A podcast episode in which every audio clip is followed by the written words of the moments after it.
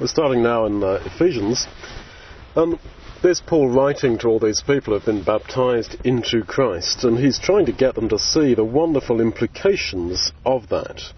These people who've been baptized were largely illiterate, and so they would have only just remembered, I suppose, the basic elements of, of the gospel uh, that had been preached to them, and the implications of it uh, they had to keep on being rem- reminded of. And that is really, in that sense, uh, true of us. That the implications of the fact that we have been baptized under Christ perhaps many years ago now, the fact that we are in Him, need to be really brought out to us time and time again. And his whole point is that because we are in Christ, therefore we are counted as if we are Him, and that we really will be saved.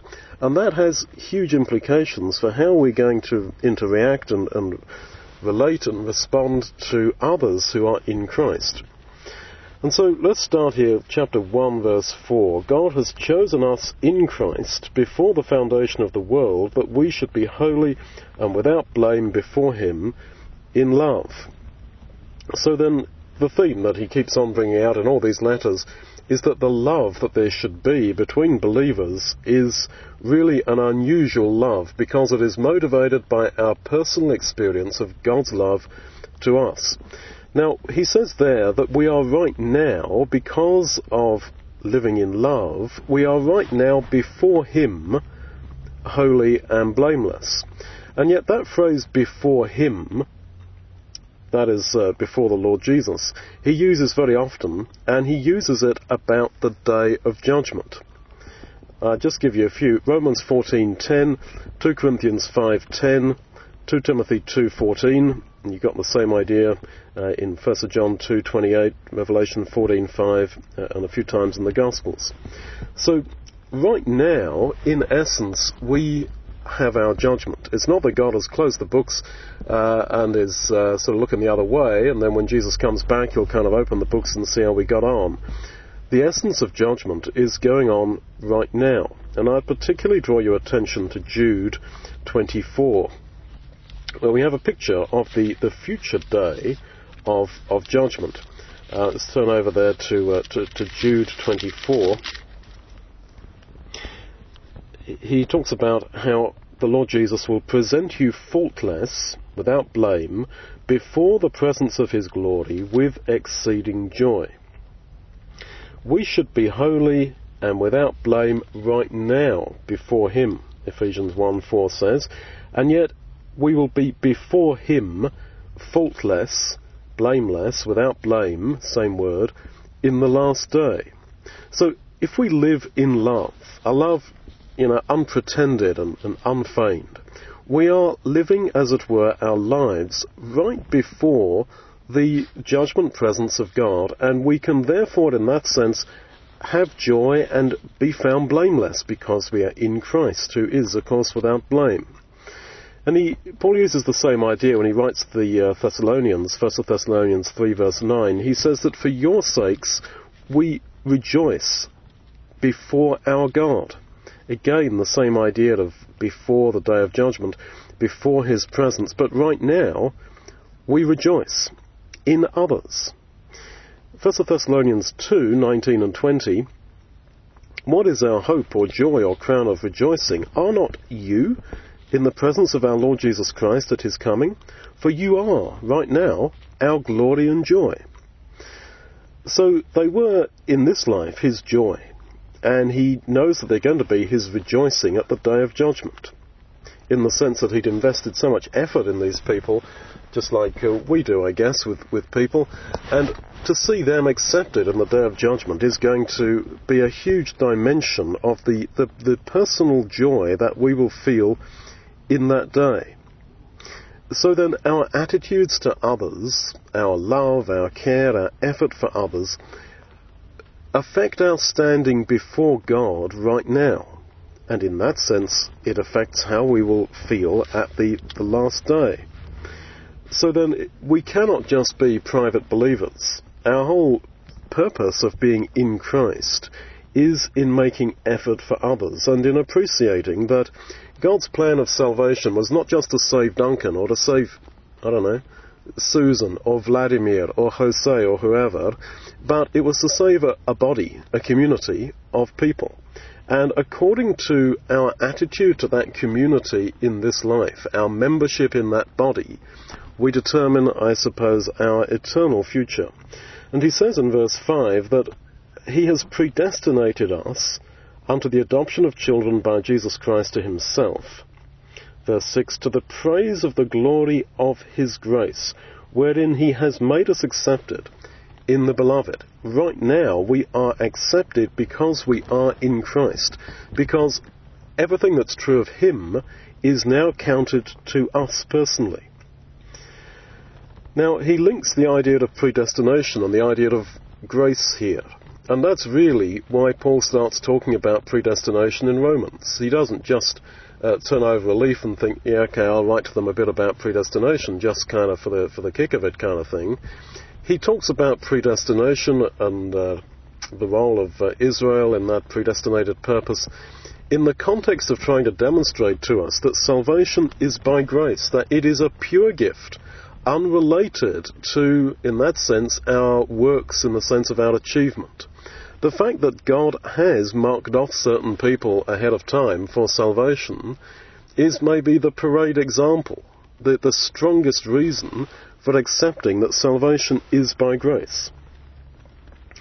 And we were predestinated to be His children, and that happens because we are in Christ, who was the preeminent Son of God.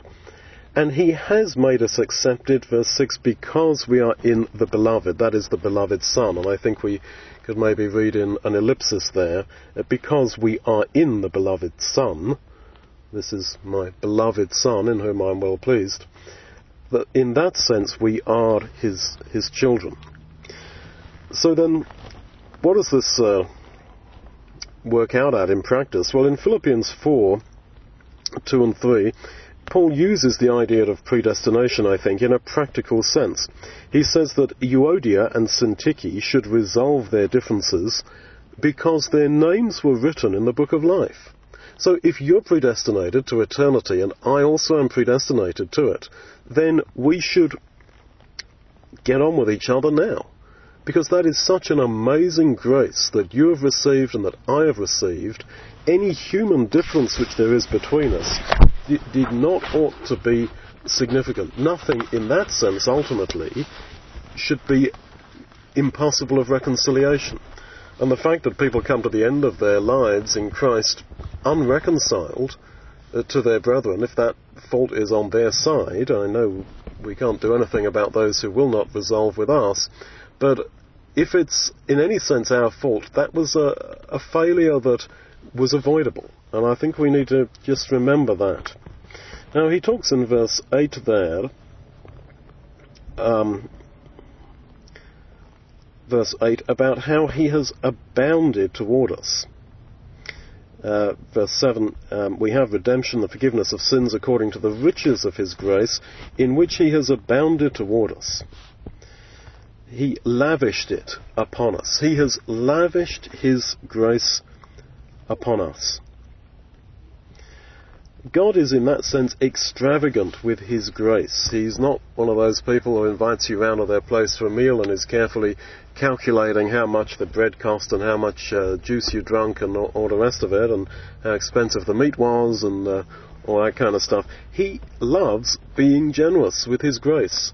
That really is pretty obvious because if he had no other, if he had any other attitude to His grace toward us, then He simply wouldn't wouldn't tolerate us. Now, there is this superabundance of God's grace, and that's a theme that comes out throughout the Bible, really. And I think you see it particularly in the feeding miracles, where in all those miracles, in all the gospel records, there is the note that there was such a huge amount of leftover. Uh, broken pieces in, in the 12 baskets, etc. And they all use a word there that's poorly translated, but uh, yes, sort of mean is translated that which was left, uh, that which was over, and yet the idea is of superabundance. There was a superabundance left over, and you think, well, why did he do that? Why didn't he just you know, why not? Why be so as it were wasteful? Why why not just give the hungry people what they needed and that's it? Why make a whole load of stuff that uh, that wasn't in the end used or not used for the the immediate need? And I think it was to just show us that God's grace is lavished. You know, this uh, verse eight there. Uh, he has abounded toward us. He has lavished it upon us. Now, that grace of God should be reflected in our dealings with others. And so, in the same way as He is so supremely generous to us, that should be a feature, a characteristic of our behaviour and our interaction with others. And you'll only get the motivation to, to be like that, to give, you know, fully pressed down good measure, as it were. You only get the motivation to be like that if you yourself have perceived the extent of God's grace to you. And time and again, you, know, you come back to this simple fact that we are in Christ. The whole purpose of having been given this grace, the whole basis of it, is because everything that's true of Jesus becomes true of us by this great grace that He has shown. And we've obtained, verse 11, that inheritance because we are in Him. In whom? In Him. We've obtained an inheritance. This is putting the truth of Galatians 3:27 to 29 in another way. That the inheritance promised to Abraham is true for us because we are in Christ, and everything that was promised to the seed, the singular seed, is true of us you know, how he reasons there in Galatians. He gives us a grammar lesson that the promises were to Abraham and his seed, and the seed, he says, is singular. And so how then can it be that this blessing is given to uh, people as many as the grains of sand on the seashore and the stars in the sky? How can that be? Because we are in Christ. And we are therefore that singular seed. That's how it works out. And again, verse 13, in whom or into whom you trusted. It's an allusion there to baptism into him, after you heard the word of truth. So after you hear the gospel of your salvation, then you trust into him by baptism into him. Now all this has, has, got to come out practically in some ways. You can't just marvel at God's grace like this and, and just shrug and say, well, that's cool. Uh, it has to be reflected practically. And in verse 16, I think you get one example of it. He, Paul says that he does not cease to give thanks for you, making mention of you or remembering you in my prayers. And he says this, in fact, to, um, to pretty well all the people that he writes to, that I'm praying for you all the time. And if you want to scribble it down, Romans 1 9, 1 Thessalonians 1 2, Philemon 4, in fact, all, all the letters have, have got this. He was praying all the time. And when he says there in 16 that I make mention of you in my prayers, I remember you, this little Greek word meneia, it's the same word used in the Septuagint for the memorial of the uh, incense offering.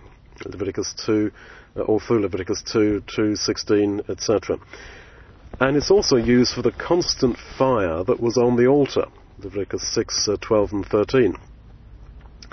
So then, in the same way as there was a constant fire, there was a constant incense burning there in the holy place, so he sees his prayer for others likewise, bringing others, as it were, into God's remembrance, into God's awareness. Now, now that is, of course, a metaphor. Um, but it's uh, used in Isaiah 62 where those who pray for Zion are described as the Lord's remembrances. It's not that he forgets, as it were, but it is true that our prayers can have an, uh, an influence, let's say, on God's working in the lives of others, which would not otherwise happen were it not for our prayers. And if our prayers for others cannot ultimately affect God's dealing with them, and He just deals with people just purely as individuals, then the whole concept of prayer for others would be somewhat meaningless. But the fact that our prayers for others do have such meaning, uh, and that they do, in this metaphor, remind God of others, that means that if that's true, that my prayers can affect your eternal, eternal outcome, in your destiny, then I should be praying for you all the time, and you should be praying for me all the time. Please. And Paul's example of continually saying that he prays all the time for those he's writing to, and he writes this to all of them, I mean, he really is the living example of that. Now, I've said that all that is true of Jesus is true of us if we are in him. And in a very profound way, although the, the words of translation is somewhat difficult, in verse 22 and 23 he brings this out. He says that Jesus has been given to be the head over all things to the church, which is his body, the fullness of him that fills all in all. So the fullness of God and of Jesus is to be found in us. Now, what does this mean? It seems to me that it could mean that absolutely everything that is true of Jesus, the full uh, fullness of his character, is in some sense counted to us. Absolutely fully. That it's not that God thinks, well, okay, Duncan will just scrape in, okay, I'll let him off. It's that he looks at us as if we are fully Jesus. Now, in John 1, we read, verse 14, we beheld his glory, it's very much alluding to the declaration of the glory in Exodus 34. Uh, verse 16 of John 1 We beheld his glory full of grace and truth, and of his fullness have all we received. And this word fill here in Ephesians 1.23, the fullness of him that fills all in all. Uh, you get it again in Colossians 2, 9 and 10. In him dwells all the fullness, in Christ dwells all the fullness of the Godhead bodily and you are complete or filled, same word, in Him. Because we're in Him, His fullness, which is God's fullness, is counted to us. Now, because Jesus was perfect in his character, you know, he who has seen me has seen the Father. This is an amazing thing to say, that this is counted to us. There's another sense in which we, we can read all this, though. And it's like this that if the, the complete fullness of Jesus, as in his moral splendor, his moral character, is counted to us, as in the church, it could mean that the church as a whole reflects everything that there is uh, in Jesus.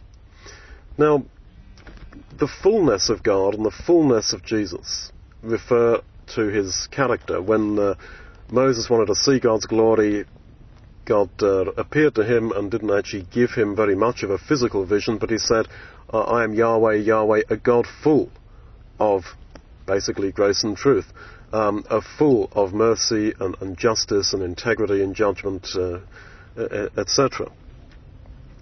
So it could be that the body of Christ, as in that group of people both in existence at this moment in time and also historically, the believers that have been all down the generations, that if you were to put us all together, all those, however many there are, millions or however many there are, of all those who have ever been in Christ and who will ultimately be in His kingdom, that between us, we are Christ.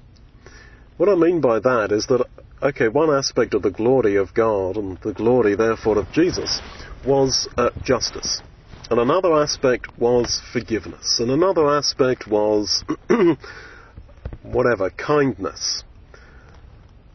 Another aspect was uh, not forgiving, uh, impenitent uh, iniquity. You look at all those characteristics that make up the essence of God. You could argue that each member of the body of Christ, because none of us, of course, are, are, at all perfect, but each member of the body of Christ has displayed different aspects of those character, characteristics in a different way. For example, some people are uh, sort of judgmental, I mean in a, in a kind of good sense, uh, in the divine sense of being uh, just in judgment. Other people like me would sort of let let them all in, basically, um, and might be a bit better at uh, forgiving. Uh, someone else may be very good at kindness or, or whatever.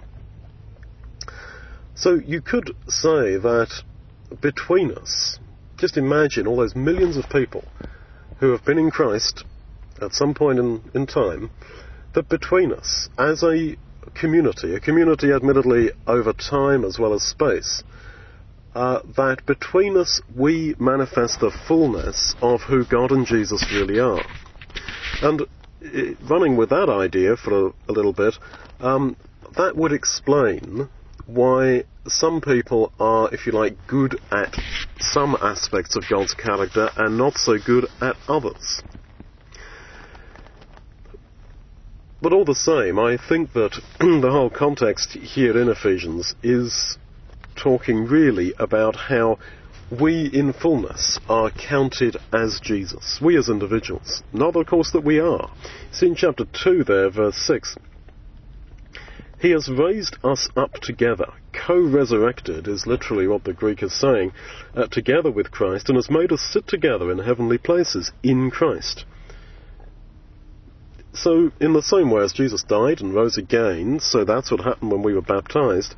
And he even goes further and says that as Jesus ascended to heaven, so that in a sense happened to us that we have had this uh, great experience of God's grace being really counted as Him. And he says why this is, or one reason why it is, verse 7, so that in the ages to come, is surely talking of the ages of eternity after Jesus has come back, so that in the ages to come he might show the exceeding riches of his grace and his kindness toward us in Christ Jesus. For by grace are you saved or by grace have you been saved. So our experience now of salvation by grace is going to be the basis of God's witness in the ages to come. So the gospel, if you like, or the uh, exemplification of the good news and the love of God that is going to be witnessed about for ever and ever, and one would assume that this implies uh, to others, to some other form of creation, it will all be about how God was so gracious to us. So in the same way as we in our generation read the Old Testament, we read, let's say, the story of David and Bathsheba and how God forgave him by grace even though he should have died uh, for what he did, and we think, wow, yes, isn't that wonderful? The message that is going to be preached in the ages to come is that, you know what, at uh, 8 minutes past 3, 23 seconds, uh, Greenwich Mean Time, um, in uh, Riga, Latvia, uh, Duncan Heaster did this, that, or the other, or he thought a bad thought about somebody when God had just been so kind to him.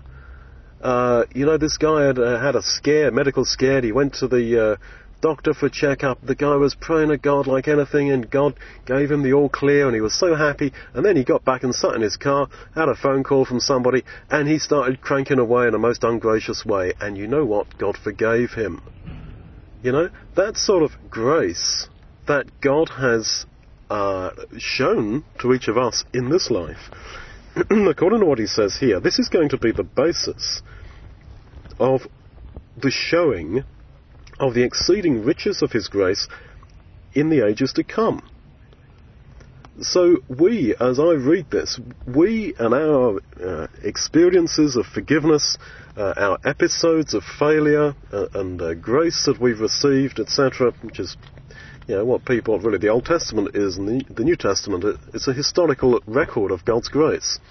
Uh, what's going on in your life and my life right now, this is going to be the basis of God's witness throughout the ages to come. Now, this is this is really uh, profound because we may think that my life is insignificant, that I'm sitting here kicking time. But every moment and every episode in our spiritual lives, and they're going on if we would only perceive it all the time, is going to be the basis of God's eternal witness throughout the ages to come. Now, we've talked a lot about grace, and I have said that this cannot just be somehow um, passively accepted by us. God has spent, if you like, a huge amount of effort, or time, if you want to put it in human terms, but a huge amount of effort, let's say, in working out this wonderful way of lavishing grace upon us both now and eternally. And one very simple thing that we can take from this is to go away and think, what grace can I show to somebody else? What can I do that would make them take a breath and think, wow? Not wow, what a good bloke he is or she is, but wow, the grace of God that led John or whoever it was to do that for me. That I, is something I would like us to take away. That is a huge homework. And it's no good saying, well, it's not for me. I, uh, I uh, can't do that. You see, I don't have any money. It's nothing to do with money. People don't need, in that sense, money or material stuff. They need the comfort of God's love. They need the comfort of His grace. That's what people need. And that's what you and I have been reading here in Ephesians 1 and 2 to us personally. And our response is to go and reflect that to others.